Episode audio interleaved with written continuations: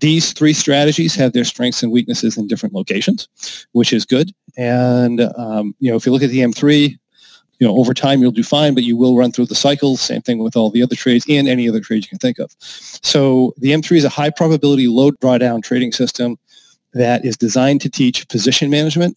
The bearish butterfly is a high probability, high yield trade or trading strategy that teaches how to handle uh, scaling in and out of positions, uh, as well as high delta and high gamma positions. The ROC is designed to teach how to dynamically adapt to market conditions based on how the volatility skew situation is represented in the T plus zero line profile and you know how that is likely to shift when the price moves. So we're going to take these and we're going to combine, we're going to take these three high probability systems and uh, we're going to utilize uh, technical analysis procedures uh, to determine the market environment we're in.